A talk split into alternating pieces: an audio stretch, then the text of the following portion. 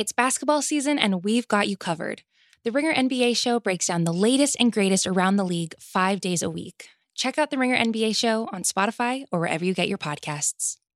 This episode is brought to you by Jiffy Lube. Cars can be a big investment, so it's important to take care of them. I once got a car that I started out with 25,000 miles on. I got it to over 200,000 miles because I took care of it. You know how you take care of a car? You take care of the maintenance, the oil, the brakes, all that stuff. And if you don't, you can have a car just completely fall apart. When your car needs maintenance, head to Jiffy Lube. They provide automotive excellence at speed. Get your oil change, brakes checked, tons of other multi care services. It's all done by expertly trained technicians who actually care about taking care of you and your car.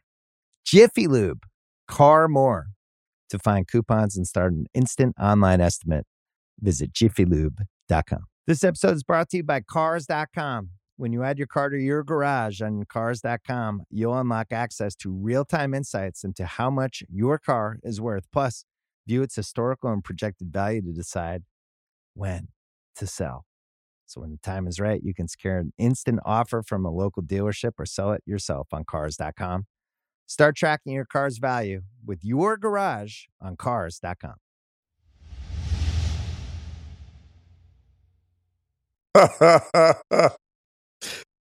a hot take on a podcast that I wasn't even on. Oh, you loved it. You loved it. Oh no! Oh, what oh, a shame. Oh no! what a a red- shame. Oh no! I made a red card on my own podcast.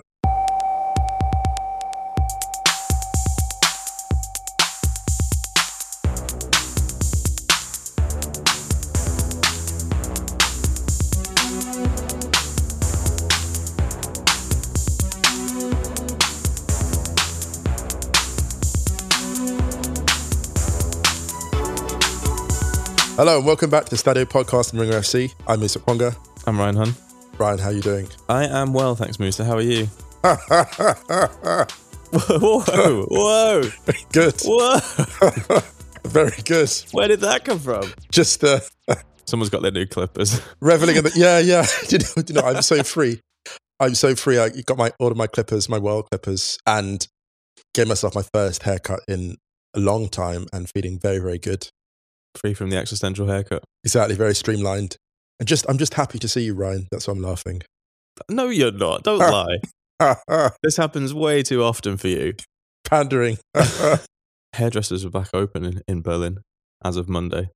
Really And, uh, couldn't, couldn't tell. but- Every single barbers you went past, there was just a huge queue, like a bigger queue than Berghain. Yeah, it's rammed. It's rammed. It's so funny. So funny. People are going through it. So what's happened? We've extended the lockdown here, haven't we, till the end of March, Mm-hmm. and the vaccination program isn't the quickest. So It's not. a few more days at home, I think. But how are you doing, Ryan? Let me ask after your well-being. Yeah, I'm all right, man. There hasn't been an Arsenal game this week, so Good place. felt was some- relaxed. Was some decent football on actually. There was too much football on, actually. I woke up this morning, so we were recording Thursday morning Berlin time. I woke up this morning and I saw Bayern Frauen tweet What?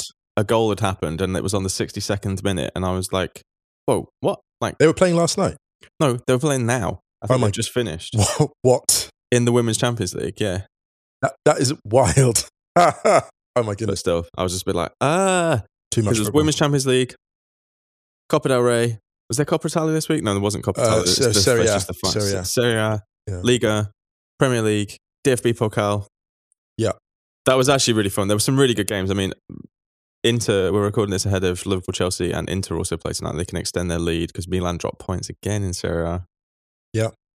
Inter could go six points clear at the top if they win tonight. Um, Atalanta, Atlanta were really good. they are joint top goal scorers again. Yeah. So, yeah, Ilicic is balling out. I'm glad. I'm so Yeah, glad. very glad. Napoli had Napoli drew with SAS three all. Man United had another existential draw. Actually, before we get into this at all, it's really funny to see a tweet from Nicky Bandini uh, about Sassuolo and Napoli. I think there are certain games that should come with a health warning. Like if you want a quiet night, if you want a quiet night, look, I love Napoli, but if you want a quiet night, don't watch Napoli because you will not get one. They should move. they should move the Napoli kickoff times to like six p.m. Mid, like earliest, so it's Yes. done by eight. So you at least get a couple of hours before bed. Yeah, because you don't want to get the anxiety. Yeah, it's like caffeine. It's like caffeine. like Napoli should never be allowed to kick off after midday I love Napoli so you'll never get to sleep. You'll never get to sleep. Did you actually? Speaking on the Napoli stuff, did you see Gattuso's amazing story about? Uh, I haven't. I'm. It's in a book I, that I haven't read, but Gattuso's amazing story about when he went to Rangers no. and um, Gascoigne takes him to this tailor and says, "Oh, you know, they've got to deal with the club because basically back then I think Rangers had to turn up to every training and game in a suit." And Gattuso, I think, was nineteen, Yeah, super young. and Gascoigne said, "Oh, the, they've got to deal with the club, so basically just pick out what you want, and then the club will take it out gradually out of your thing, out of your wages." So Gattuso racks up like a ten grand bill, takes it away, and then it turns out that Gazza had basically just lied to him and paid for it because he wanted him to have the suits to turn up for training. Oh, I love that story so much. I love Nice, that so I love that so much. Yeah. And they, he said that they speak a lot. So, some admin quick. I was on Wrighty's House with Jeanette this week. We talked a little bit about some developments from Ian's racism case, um, or racial abuse case, sorry. And we talked a bit about Zlatan LeBron. We t- talked about Jadon Sancho, gave flowers to Sancho. Talked Can I about say that? Arsenal. Amazing segment there, by the way. I Sancho that. bit. That's excellent. One of your best. One of the best.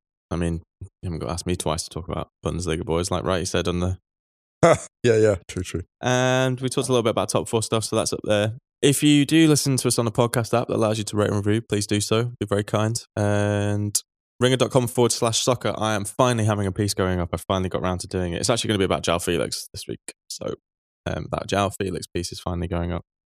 And Stadio outros on Spotify. Actually, on this, if anyone's on Spotify and they listen to music on Spotify, search for Stadio outros and follow it, please. Because I Mm. noticed that we're on almost about 1,700 follows for that playlist. Oh wow. I'd quite like to get to 2,000 just because it looked cool. It does it cool. Um, so basically, every tune that we play out on each episode, newest one at the top, go and check that out. And I think, Musa, that is everything. So today, because there was so much football on and so many competitions, we decided to do a mailbag. Because we haven't done a proper mailbag for ages, actually. We haven't. No, no. I would like to start with this one from Grace Robertson at Grace on Football. Did Jamal Musiala make the right call choosing Germany over England? Yes, in my opinion, because it was a choice that came from his heart and his gut. And that's always the best choice, I think, in cases like these. I think you can never underestimate the extra the extra quality of performance that comes from a player who chooses somewhere you know, where they feel happiest or they feel most attached to.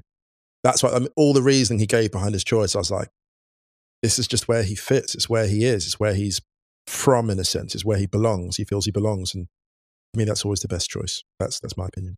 Uh, he moved to England at the age of seven or eight.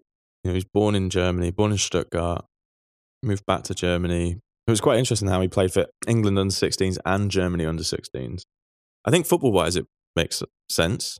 That's an area that Germany need new blood in that position, I think, where he will play. If you look at that position for England, I think he, he might have trouble getting in initially. But also, to be honest, I don't think he'll play for Germany soon.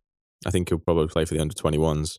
And also, I know this sounds like a bit of a cop out answer, but if he's made the decision, then it's the right one. Right. Yeah. Yeah.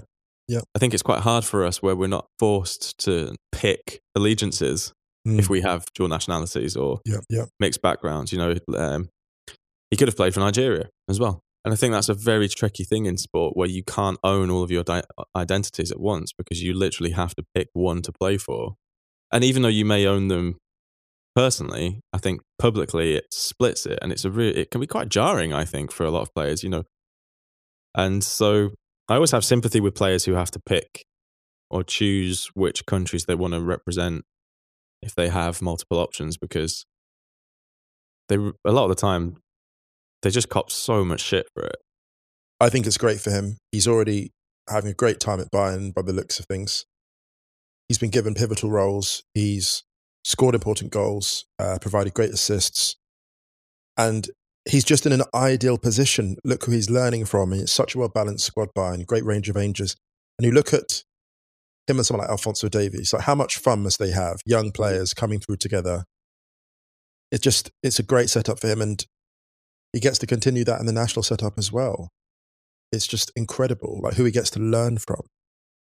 You look, you walk into a dressing room, your first Germany squad, whenever that comes and look at the players you'll be looking at in that dressing room. Mm, It's just, it's Yeah. a dream for him. Yeah. I think it's a good move. It's exciting, really exciting. This one from Kunle Joe. Do you guys think the Euro should still happen? And if yes, where do you think it should take place? I don't. I'm sorry, I just don't. I agree. I really Actually. don't. I have this real sense of foreboding about the Euros. Mm, I, I would just want everyone to get vaccinated and safe and out of this as much as we can get out of it. I just feel like the Euros just interrupts. Because when the Euros happen, people want to be outdoors watching football on the big TV screens. It's natural. They're going to want, you know, it's a festival experience for a lot of people. And with these games being hosted in all these different countries, people want to gather outside the stadiums and sell the merchandise. And I get that. I understand the excitement. But why are you introducing that false hope to people when we're still in a pandemic? You're just introducing unnecessary forms of public gathering at the worst possible time. And it just feels, I feel really uncomfortable about it, to be honest. I know that we'll probably cover it if the Euros happen. We'll cover the Euros, but I just feel really uncomfortable about it, Ryan. Can't lie. you can cover it. I'm out of here. See ya. if they do take place, they have to take place in one country in a, as much of a bubble atmosphere as, as possible. Yeah. Kind of like the NBA did the playoffs. Yeah. If they're going to get it done, get it done. You could postpone them again. I don't know. I, I, no, no, no, that- no, no. Play them back to back with the World Cup. Play the Euros and then get straight on the plane and go straight to the World Cup. No, because that's not fair on the players. And if teams get knocked out of the Euros, they just fly to Qatar. They fly straight into Qatar.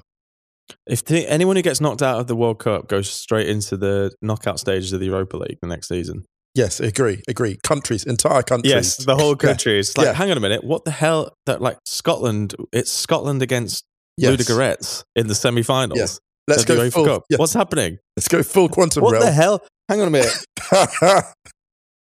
and the loser. It's Croatia, Real Madrid in the semi-finals of the Champions League. Like, who's Modric going to play for? One half each. Do you know what? Fuck it. Like every everyone everyone is clearly wilding out into at the executive levels of European and world football at the moment. So just fuck it. Like Royal Rumble. Royal Rumble. Like honestly, France versus Inter Milan in the Conference League because they got knocked out at the quarterfinal stages of the Champions League and the Euros, and therefore they parachuted straight into the Conference League. You're gonna fuck it up. Fuck it up. quantum realm football. Chaos. You want chaos? We'll give you chaos. I'm losing my voice. I'm so chaotic. So, in short, cuddly, no, I don't think the Euro should happen.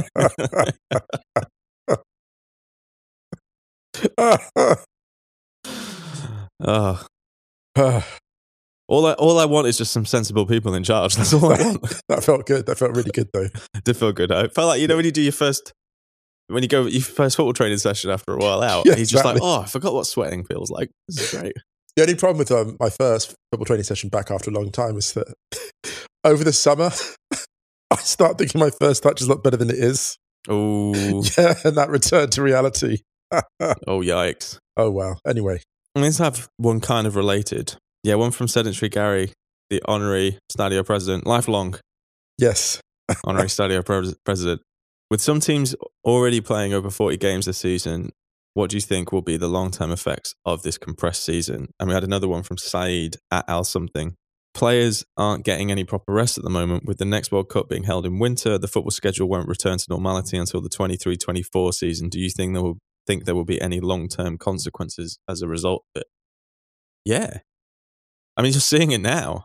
There was a moment last night, Gerard Piqué, so the Barcelona's brilliant 3 0 win over Sevilla Oh, in the semi final of Copa del Rey. Superb game. I'm so glad I picked that one to watch. And um, moment when uh, Gerard Piqué starts walking awkwardly with no one near him, and the commentators were like, "This man rushed back from injury Mhm. to play this game because you know Piqué is basically a complete warrior for that team." And just that compression of fixtures, you saw it, and the burden it's putting on players, you know, at all levels, no matter how much their team needs them. And someone talked about Papu Gomez and how he's looking at Sevilla and how he's not fully himself. I think it was Pete Boschini. It's a related question. Yeah, this wear and tear. It's one thing, you know, moving from one club to another, but moving in a pandemic to a club with different training schedules, which has got pivotal games going on, it just accelerates everything, gives you no time for recovery, fatigue. I mean, the muscle injuries. There was um, there was some stat about muscle injuries uh, a few months ago, and how they'd leapt and how they weren't clear. The statisticians, to be fair to them, weren't clear if this was a freak occurrence or if it was a, an indication of what was happening. But I really, really worry that we'll see an explosion of muscle injuries over the next few months because of this compressed load of fixtures and maybe worse. I'm really worried about it, Ryan, actually. I mean, it just goes back to the duty of care thing that I was talking about last week. Yeah, yeah, it does go back to that. Yeah.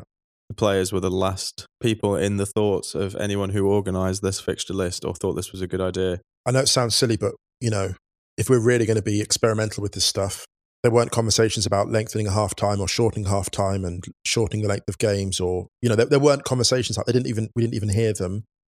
And I know those things sound ridiculous, but we're in a ridiculous situation. Um, and I just wonder if we could have been more flexible. And the subs rule was really good. We, we kind of, Mm. to give credit where it's due, the subs rule was so enlightened, I thought. I thought it was wonderful. I wish they'd gone further down that road. You know what I mean? It's almost like there's a lot of, there's obviously a lot of people in these organizations. There's a lot of people in UEFA and a lot in FIFA. I know because I've been in touch with some of them over the years who really have the best interests of football in mind and they see themselves as guardians of the game, stewards of the game. And I, there's a really strong tradition of that, which is why I will never wholeheartedly condemn these organizations. They make mistakes. I know there's great people in these organizations, but you can feel like they've, they've kind of lost, um, they've won some of the battles, but they're losing some of the, they're losing the wars. That makes sense. Yeah, I mean, I'd love to have a penny for the thoughts of those who thought that the five sub rule would benefit the big clubs only. And Manchester City are running away with the league. And just wonder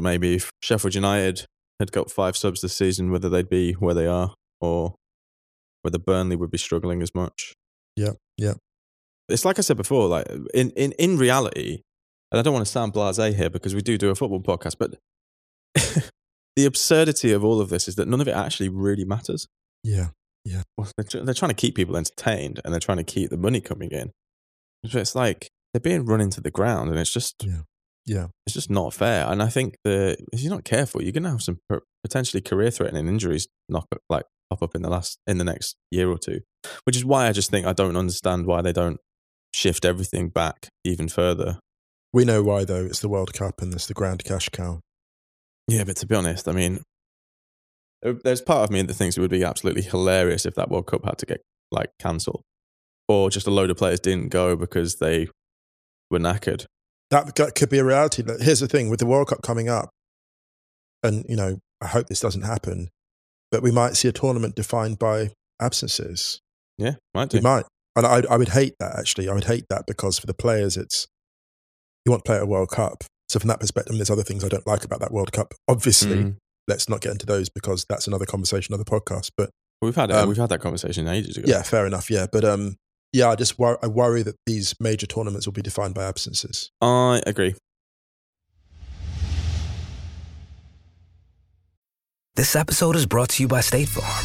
You might say all kinds of stuff when things go wrong, but these are the words you really need to remember. Like a good neighbor, State Farm is there. They've got options to fit your unique insurance needs, meaning you can talk to your agent to choose the coverage you need. Have coverage options to protect the things you value most. File a claim right on the State Farm mobile app and even reach a real person when you need to talk to someone. Like a good neighbor, State Farm is there. All right, let's have this one from Andrew Blair. Can you guys make sense of the salary cap adjustments in La Liga? Maybe I don't fully understand it, but how can Atletico get theirs reduced when it's still considerably lower than the other big two and Real had theirs go up? Now, for those who aren't aware, the so La Liga has a basically like a wage cap that is decided each year by the league and it's based on a multiple of factors in terms of turnover, profit, loss, taxes, all of this kind of stuff. Uh, Barcelona's had theirs reduced to 347 million euros for next season, down from 382, which had been cut from over 600. Uh, Real Madrid's has gone up 5 million euros, and Atleti's has gone down from 252 million euros to 217 million euros. Huesca's also went up, by the way, so it's not just Real Madrid. I mean, Mhm. Huesca's went up 300 grand basically, but I assume it is down to the fact that maybe Real Madrid has made less of a loss or even a slightly pre-tax or post uh, after-tax profit. Because people don't realize that Atleti is actually in quite a bit of financial. Well, I mean, Atleti are in a billion euros worth of debt. Barcelona and Real Madrid are both in quite considerable amounts of debt as well. But I think but the problem with Barcelona is that they, I think a number of the the players had to go on the creditors list at one point recently. So that shows you how much trouble they're in. So basically, in short, Andrew, can we make sense of it? Yes and no. Real Madrid this season are renovating the Bernabeu. They would have been playing there if the league had been fans had been allowed, but they moved to the Alfredo Di Stefano, which I wonder maybe has reduced like running costs and stuff. For example, you never know.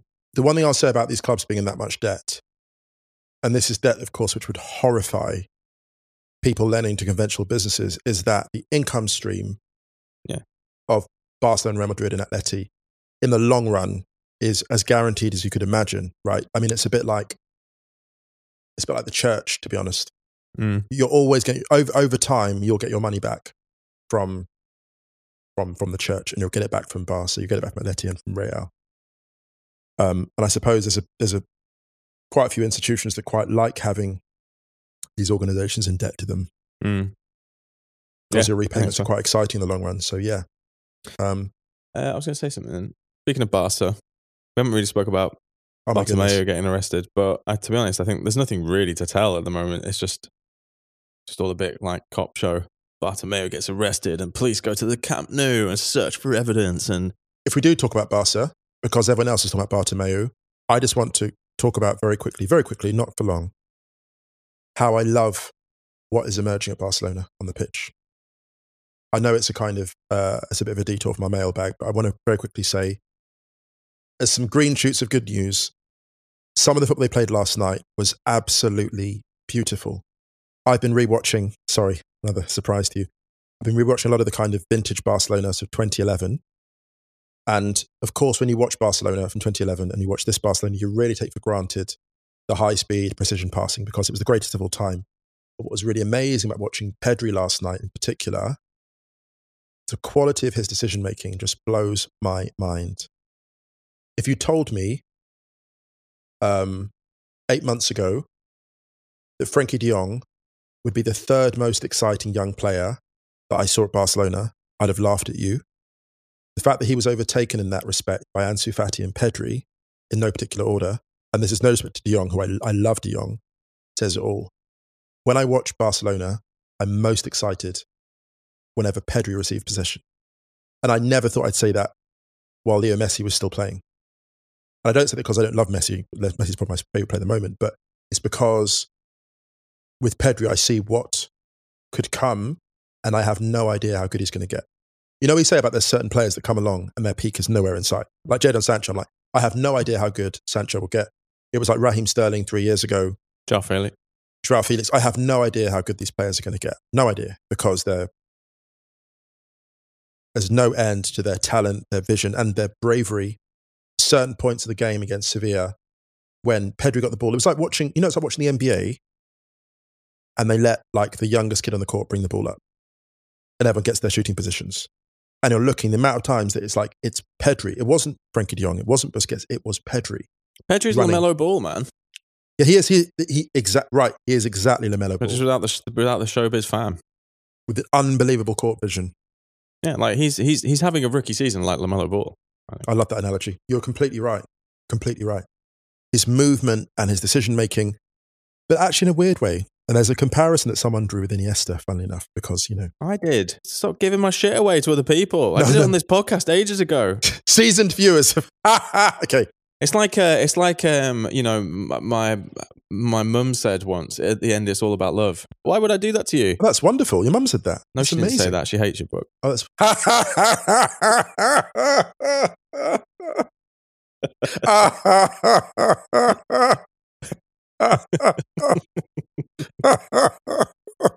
Uh, she doesn't actually. She's not read it. But I did speak to her on the phone last night. She did ask after you.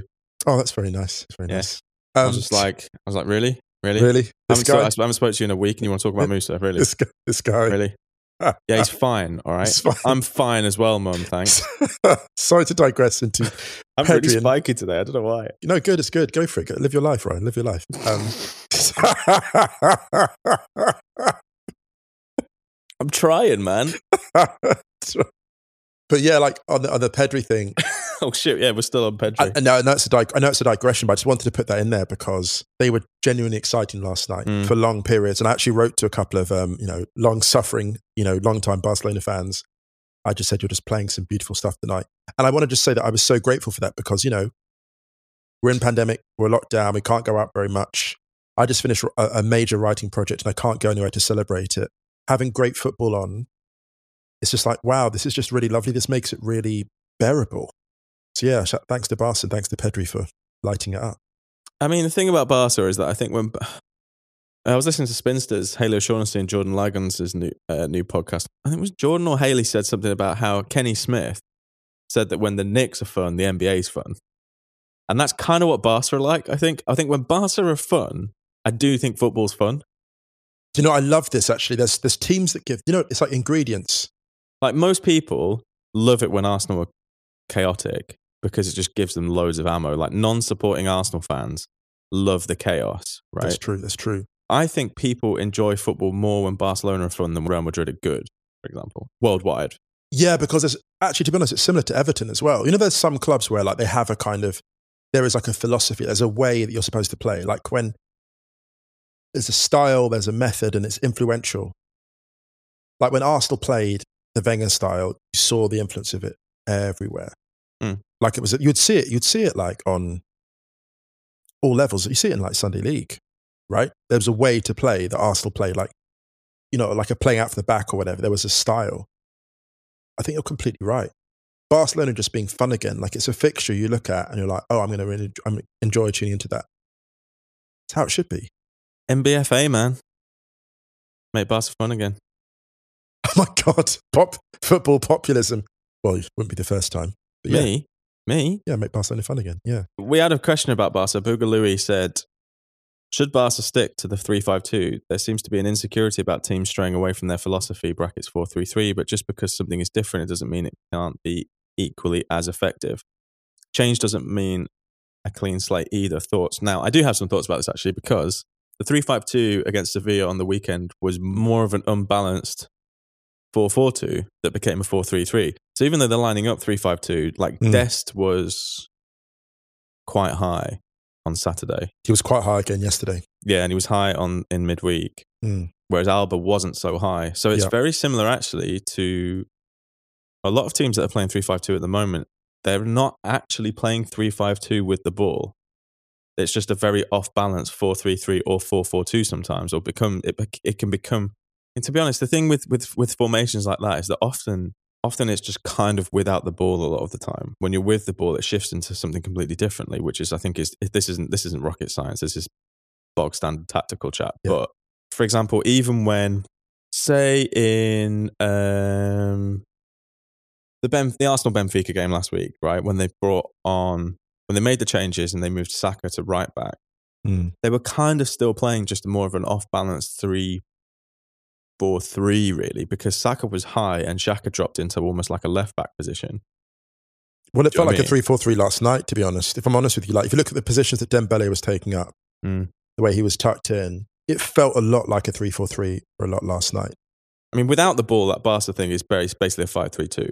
That's Yeah. more, I think, and that's what it's there for the most. I think to protect Yeah. them defensively because I don't think they have the defensive stability down the middle, and therefore I think they feel like they need three.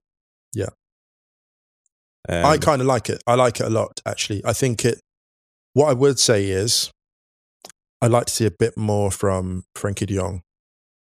I know it's not his position. I know it's not fair because Busquets is where he would ideally, ideally be, but I don't really like him as an eight, Ryan. I just don't really like it. I where don't do you like want him him then? just a bit deeper. Well, this is the thing, though. I, th- I mean, to be Running honest, I the think back, that yeah. I don't think I don't think that. If I'm being brutally honest, and I'm going to sound like a little bit cold here, but I don't really have that many thoughts about this three-five-two. I don't really, I don't like as good as Koeman is doing at, at Barcelona. I think he's actually doing quite a good job. But like, this is really similar. I think this is very similar to what's going on at Manchester United at the moment. Mm. Is that tactically Koeman isn't really there. I don't think he has the tactical elements to his coaching, which commands a lot of the a lot of buy-in from the big Barcelona players. And I think it's struggling because I, th- I think it's I think and I think that they're struggling because of that in a sense. Even though they're on a really good run domestically, that PSG game is such an anomaly in their in the rest of their recent results. Mm. But I think in order to really turbocharge this Barcelona, and they have been fun recently, um, Mm. But I think they're going to come up against sterner sterner opposition. I mean, the three games, two in the Copa and one in the league against Sevilla, were probably the toughest games Barca have played for a while Mm. apart from the PSG game where they came completely unstuck. But I think that I think they need a manager who is going to get the most out of this this squad because I think that even though he was Bartomeu's guy, I think one of the people who have benefited who has benefited the most from Bartomeu going has been Ronald Koeman actually. Yeah, and that's right. That's right. I think that's a really good point. It's interesting. It's kind of taken away that association, that negative association. All that noise has gone. And you know, like when you know when Trump left office, everything, it, all the calm, everything went calmer. He didn't have this horrible background noise. Yeah, that's the thing with Ronald Koeman. Like you, you still know the bad shit's going on at Barcelona. It's just like it's not in your face as much. Absolutely, yeah, yeah, know? yeah. And it just, it just, re- it removes all the chatter and it just allows him to focus on the coaching Mm. and making good decisions, and then maybe go back on some choices he made before. You know, like Riqui Puig come back into the mix. So all in all, I I mean, I mean, Barcelona, like you could do Oh, five, man. you could you could Do do you- five podcasts a week on Barcelona. To be Yeah, you honest, totally have could. Do you know all what? have If- different content. If Yeah. Aleñá hadn't gone out on loan this season, I wonder whether Busquets would, would be featuring as regularly as he is, you know? Now, that's a great shout. Because I actually think that you can give Frenkie the midfield keys, as I said, probably on the first ever Stadio episode. Give Frenkie the keys, man. I think if you have an Aleñá in there, That's I the think other it- eight. I think The it gives eight. you a little bit more bite. Oh my goodness, Aleñá and Pedri as the eights. And Frenkie de Jong then covers so much ground. You give him more of a. Um, that's glorious, Ryan. and also you I think actually then you you i think you if you give frenkie de Jong the keys a little bit more you can he can mask some of the work or he can actually cover a little bit of the work that say Piqué needs help with at the back because he was if you think about it he was helping out danny uh, Daley Blind a lot an aging Daley Blind at ajax There's an Iniesta thing, like, sorry to drink. Um, Iniesta, there's a lot of times he would drop in and pick up the ball in the left back position Mm. and regulate the play. He'd be the guy, he'd be the outlet pass for the keeper, or he'd just go back, take possession, circulate the ball, get it back square, and work it right. And exactly that's where Frenkie de Jong adds so much. And his dynamism, as you rightly say, what I love about him is he's a defense midfielder. He's got the discipline to sit centrally, but also the imagination to drop wide when he needs to. And Iniesta did that. Iniesta actually played, you know, he was amazing as a defense midfielder in the Clasico early in his time at Barca. And he knew exactly when to sit and when to leave. Yeah. That, that is very much a Frenkie de Jong trait as well. there's a video of Cruyff where he picks up the ball i think just outside the edge of his own box and breaks through the midfield super quickly i think he ends up scoring and that's basically frenkie de Jong's game Yeah, yeah. Like you saw it with Ajax, you saw it, the amount of time he would pick up the ball from the centre backs or drop into a left left centre back position to get Yeah. receive possession. The next thing you know, you're on the edge of the opposition box. Yeah. I mean, he did it against he did it against Real Madrid in the Bernabeu. It's like, Yeah. this was what two years ago. I think they should start doing. I think they should start doing to Busquets what they they would they did to Xavi. Brilliant, brilliant point. The closer, yes. Yeah. Because they're going to need him. I think he just needs to be managed a little bit more. And I think this is a thing that footballers or football coaches or football culture, I still doesn't think, I, I still don't think it buys into that element so much. People are either playing or they're washed. Yeah. Yeah. I don't think there's ever like a, you know, like a minutes management thing throughout the latter stages of their career. Because I know people want to play and they want to play all the time. But I think that like with Xavi, for example, you know, he could have played another season at Barca, I think, as a, as Mm. a, as a, as a closer, you know, but obviously he took some money. But yeah, I think the long and short of it is Frenkie needs the keys. Yeah. I think it unlocks so much more of this Barcelona side than just Frenkie Dong, and that's the thing that's so frustrating about it. It's like it's right there in front of you. You man. can see it. You could see it even last Yeah. night. Some of the passing sequences. Well, that's the last thing I'll say on Barca. What's really funny about them at the moment is that you can see them making this really nice attack. It's like everyone's building a sandcastle. And then Ousmane Dembele's like, but I want to build a plane. And they're like, no, Ousmane, we're building a, we're building, we're building a sandcastle. I want to build a plane. Even his goal was the perfect Ousmane Dembele. like he gets the ball, gorgeous passing movement. He doesn't complete the pass. And he's like, mm, okay, that didn't work. Let me go and make something else. Oh, you know what? I'll put it top corner. he is the joker in that team in the best possible sense. I was saying this last night on Twitter, where he isn't. He's not necessarily the best in kind of association play. Like you know, he can do it, but it's not his actual strongest suit. What he's actually really good at is actually kind of um, Angel Di Maria, where he he can play the combination stuff, but he's best when you just let him loose. And the one thing I suppose I want from Ousmane Dembele, me making demands of like you know world class player on my podcast, I want him to be more like Angel Di Maria in mentality, Mm. as in just you know what I mean. There were games when Angel Di Maria would be like, "I'm taking control of this, I'm doing this, and who's coming with me? Like I'm going to break by myself and go." And there's he's always on the verge of that, Ousmane Dembele, and it's partly injury as well. But does that make sense? What I'm saying? Mm. I just there's certain games. It's like I always talk about Angel Di Maria against France in that World Cup when he scared the life out of France, and for about 30 minutes. God bless Benjamin Pavard. But my, my, my this was a trial by fire. The 30 minutes before Pavard scores are the sternest examination of a fullback you will see in world football because Di Maria went to warp speed. And I, I, think that I think that thirty minutes is why Stuttgart got relegated. was smoking a cigar for the rest of it. Um, like, I don't want any of this. No, exactly. But I, I, don't just want. think I don't want to succeed anymore. I just want Ousmane Dembele to realize that he is actually a senior member in that squad Mhm. and just go the extra. And this is not a criticism, it's more like there are points at this team where you can just run the entire thing. You're good enough. So yeah, go for it. There we go. Sorry for the bastard digression. a question that nobody asked, but you got an answer to anyway.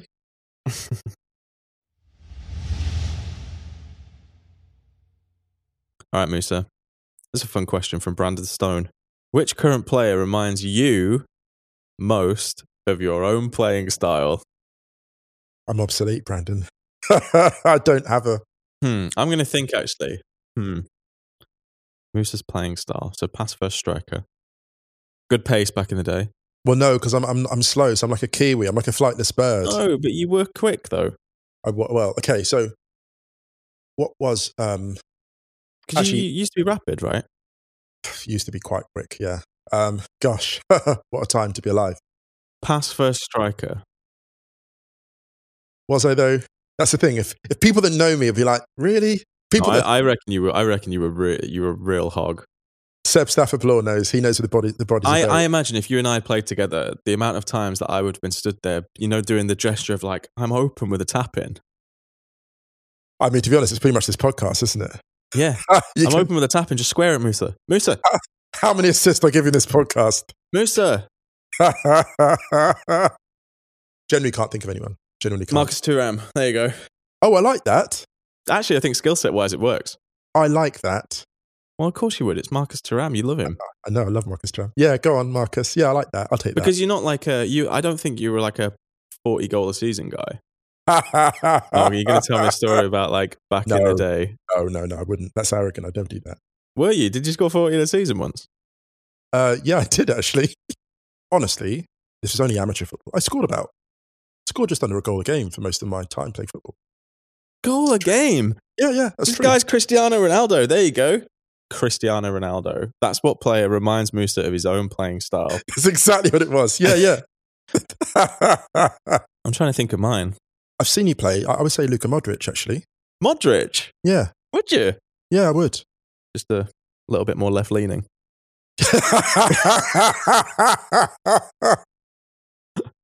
I think you. Um, yeah, I've seen you play. You have seen me play. I forgot about Yeah, that. yeah, yeah, yeah. So you, Twice. you screen well. You link up very well. You're a playmaker who can score. Quite little. You can make yeah, also yeah that too. But you know the whole. But you don't mind getting. You like receiving possession in traffic, which a lot of people don't. You really like that, which is interesting. I love it. Yeah, exactly right. So I think Modric is. um And you could just play. You could just carry on playing for ages. Oh, I don't know about that. I can't. be- I can't believe you just compared me to Luka Modric. My God, I used to wear. I used to have to wear headbands as well when my hair was long, but I never wore the thin ones. Well, I did wear the thin ones for a bit, but I hated them. So I actually used to wear like a thick tennis headband. Black Do you think one. Mod- Modric is fair though? You think? I think in style of. I mean, I'm not gonna, uh, dude. You just compared me to a Ballon d'Or winner. What the fuck? like, I'm I mean, gonna, know, I'm not gonna say like no. About, I mean, I, I would. I'm not very quick. I'm not very tall. I'll take Modric. It always reminds me of. you Did I, t- did I tell it on the podcast about my dad? Yeah. This was 2014, 15, I think it was. Yeah. I asked him this question. I said, "Oh, you know, if you're playing now, what player reminds you most of you?" Just he didn't even like take breath. He just went Xavi. Wow. But you know what's like, quite wow, sad about that? cool. You know what's sad about that? Um, I because I I interviewed a couple of players, ex players, um, a while back, and I talked about like what would have happened to Xavi if he came through in the early 2000s in English football. They're like, this guy might not got a look. Yeah, yeah, he would have been swallowed up. Yeah, been horrific, and like we could have had. We've everyone's like, oh, where's our Xavi? Well, we've had our Xavi. Mhm. We've literally had them right there, and they haven't been picked. Or it's, oh, that one's too small. That that's too small. Mhm. But I mean, like I say, I mean, I, I joke about the way I played football, but like I was an amateur footballer, Sunday League. Don't get me wrong. There's no, I'm proud of that. yeah. level. Neither of us, neither of us were like ever in danger. This wasn't any like hashtag could have gone professional. Yeah, I'm not like I, I want to. no, yeah, no, no, no. I'm being very real about this. I'm not trying to make Yeah. out claims I didn't. What could have been, Musa? Yeah. Right, Musa. Huh. Okay, so we have multiple people asking the same question. Fraser Ross. Are we ever allowed to find out what the roasting hot take was on Wrighty's house? Stokesy84. What was Musa's hot take? Hamza Khan. What was Okwonga's Zlatan hot take? Chris McConville. Tell us what Musa said that was bleeped out on Wrighty's house, damn it. Druba, what do you think is the next in dot dot dot? Right, now I have your attention. Give us Okwonga's hot take. Daisy Gonzalez, when will Moose's hot take be free and unleashed once again? Jennifer Neal, we demand Moose's hot take. All right, so for those who don't know what we're talking about, me and Mr. went for coffee on Saturday, socially distant one, yep, yep. And we were chatting a little bit about Zlatan, and you came out with an absolutely nuclear scorching Thermonuclear. Yeah, yeah, take off the back of a very lukewarm take of my own. yeah, yeah. So anyway, Jeanette and Wrighty were asking me about it on Wrighty's house, and I told them. Yeah. And for some reason, I don't know what happened, but I think someone censored it. Oh no. Yeah. Oh no. I've not. Okay, I've not heard it back. Okay. Yeah. Um. Let's so just maybe on- just just do you want to just tell everyone now? Yeah. So the hot take is basically this. Like, my hot take is that Say it. Zlatan Ibrahimovic.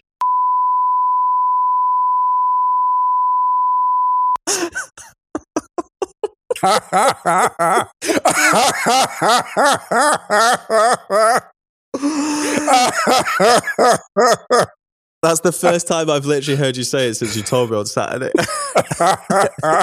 It's so so scorching. Oh my god. Oh. Oh my god. You know, it's funny about this. The world of free speech, right? We live in a world of free speech and like inflated opinions. I've taken a chance to step back and exercise responsible judgment. Hey, And just not- because you can say it doesn't mean you should say it. Absolutely. And the people are clamoring, oh, we demand this, we demand. People getting the pitchforks out. Oh, tell us. you know what, Ryan? I'm taking this to the grave. What's the reverse of cancel? what's the reverse of cancel culture? Because whatever it is, is what's happening right now. You're you're not getting cancelled for a take. People are actively trying to encourage you for the take, and it's just exactly. like it's an interesting thought experiment, isn't in society? People want the controversy, but I'm not giving it. everyone wants no secret, man. Right? you know, I'm taking this to the grave. Oh my god.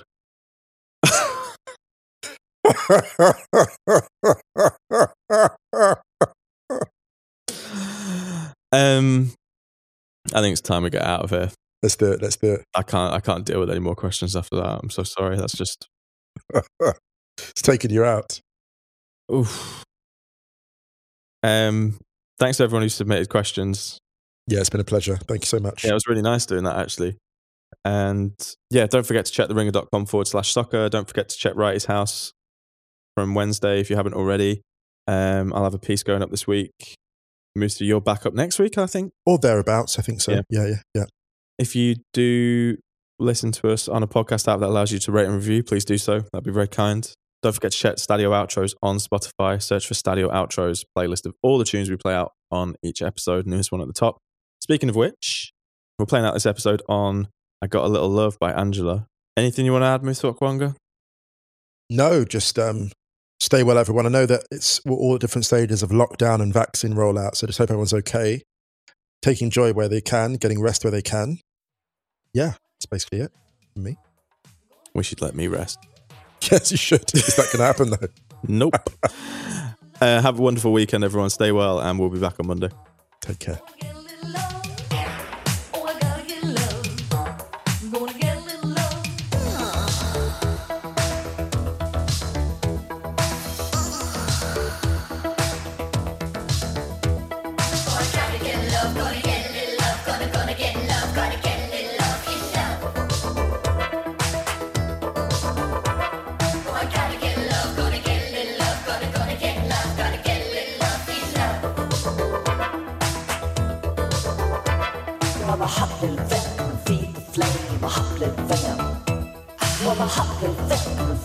A hot little thing.